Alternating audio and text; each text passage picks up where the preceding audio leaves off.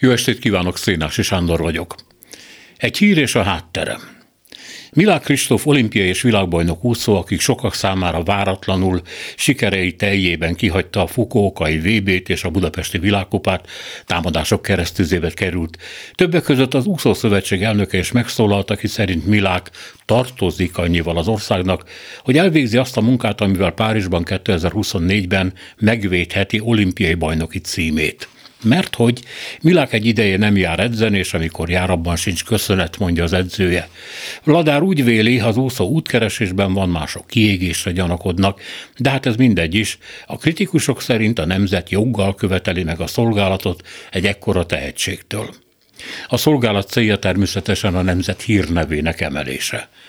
Egy nemzet a maga teljességében nyilván nem úszik a világversenyeken, nem rúg gólt, nem hajít gerejt és nem vet súlykot, vagyis eh, sportügyben nem lenne joga glóriát követelni magának, viszont a mondott entitás azt állítja, hogy a dicsfényteremtést üzleti alapon már régen outsourcingolta, vagyis kiszervezte külső feleknek, egy Vladárnak, Egerszeginek, Miláknak, Hosszú Katinkának, és ebben a nációnak meg kell hagyni, igaza is van. Nézzük például Katinkát, aki Vladár elnök kijelentését felháborítónak és primitívnek tartja. Úgy véli Milák nem tartozik Magyarországnak, a sportvezetés pedig hálás lehet neki az eddigi sikerekért.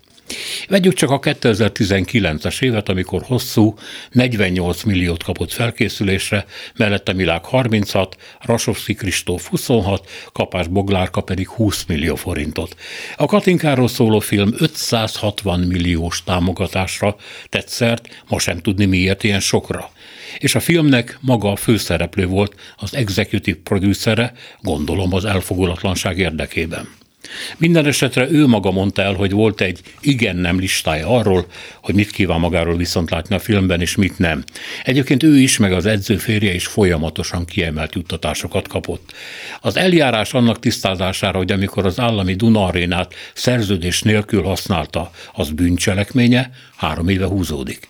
Szó volt arról is, hogy tervezett úszóakadémiája állami támogatásból jön létre, ám ez a terv elhalt, mint tesz Isten pont akkor, amikor hosszú már nem tudta hozni a korábbi sikereket.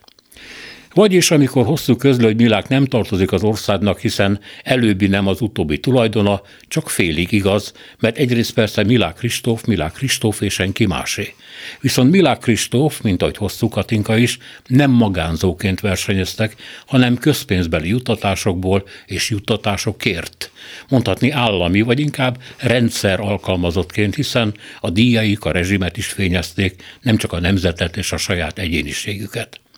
Ezzel pedig tisztában kellett, hogy legyenek. Amikor van áru, van pénz, amikor nincs áru, nincs pénz. Ezért hiába való a leszállóakba került hosszú küzdelme, hogy a neki megígért úszóakadémia kapjon állami segítséget. Ebből azonban az is következik, hogy az úszó addig tartozik szolgálattal, amíg megfizetik, és olyan mértékben, amennyire megfizetik. Ha biznisz, akkor legyen biznisz.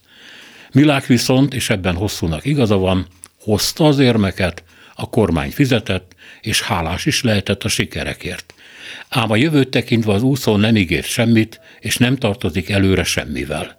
Ha kilép a mókuskerékből, az az ő joga, senkinek semmi köze hozzá.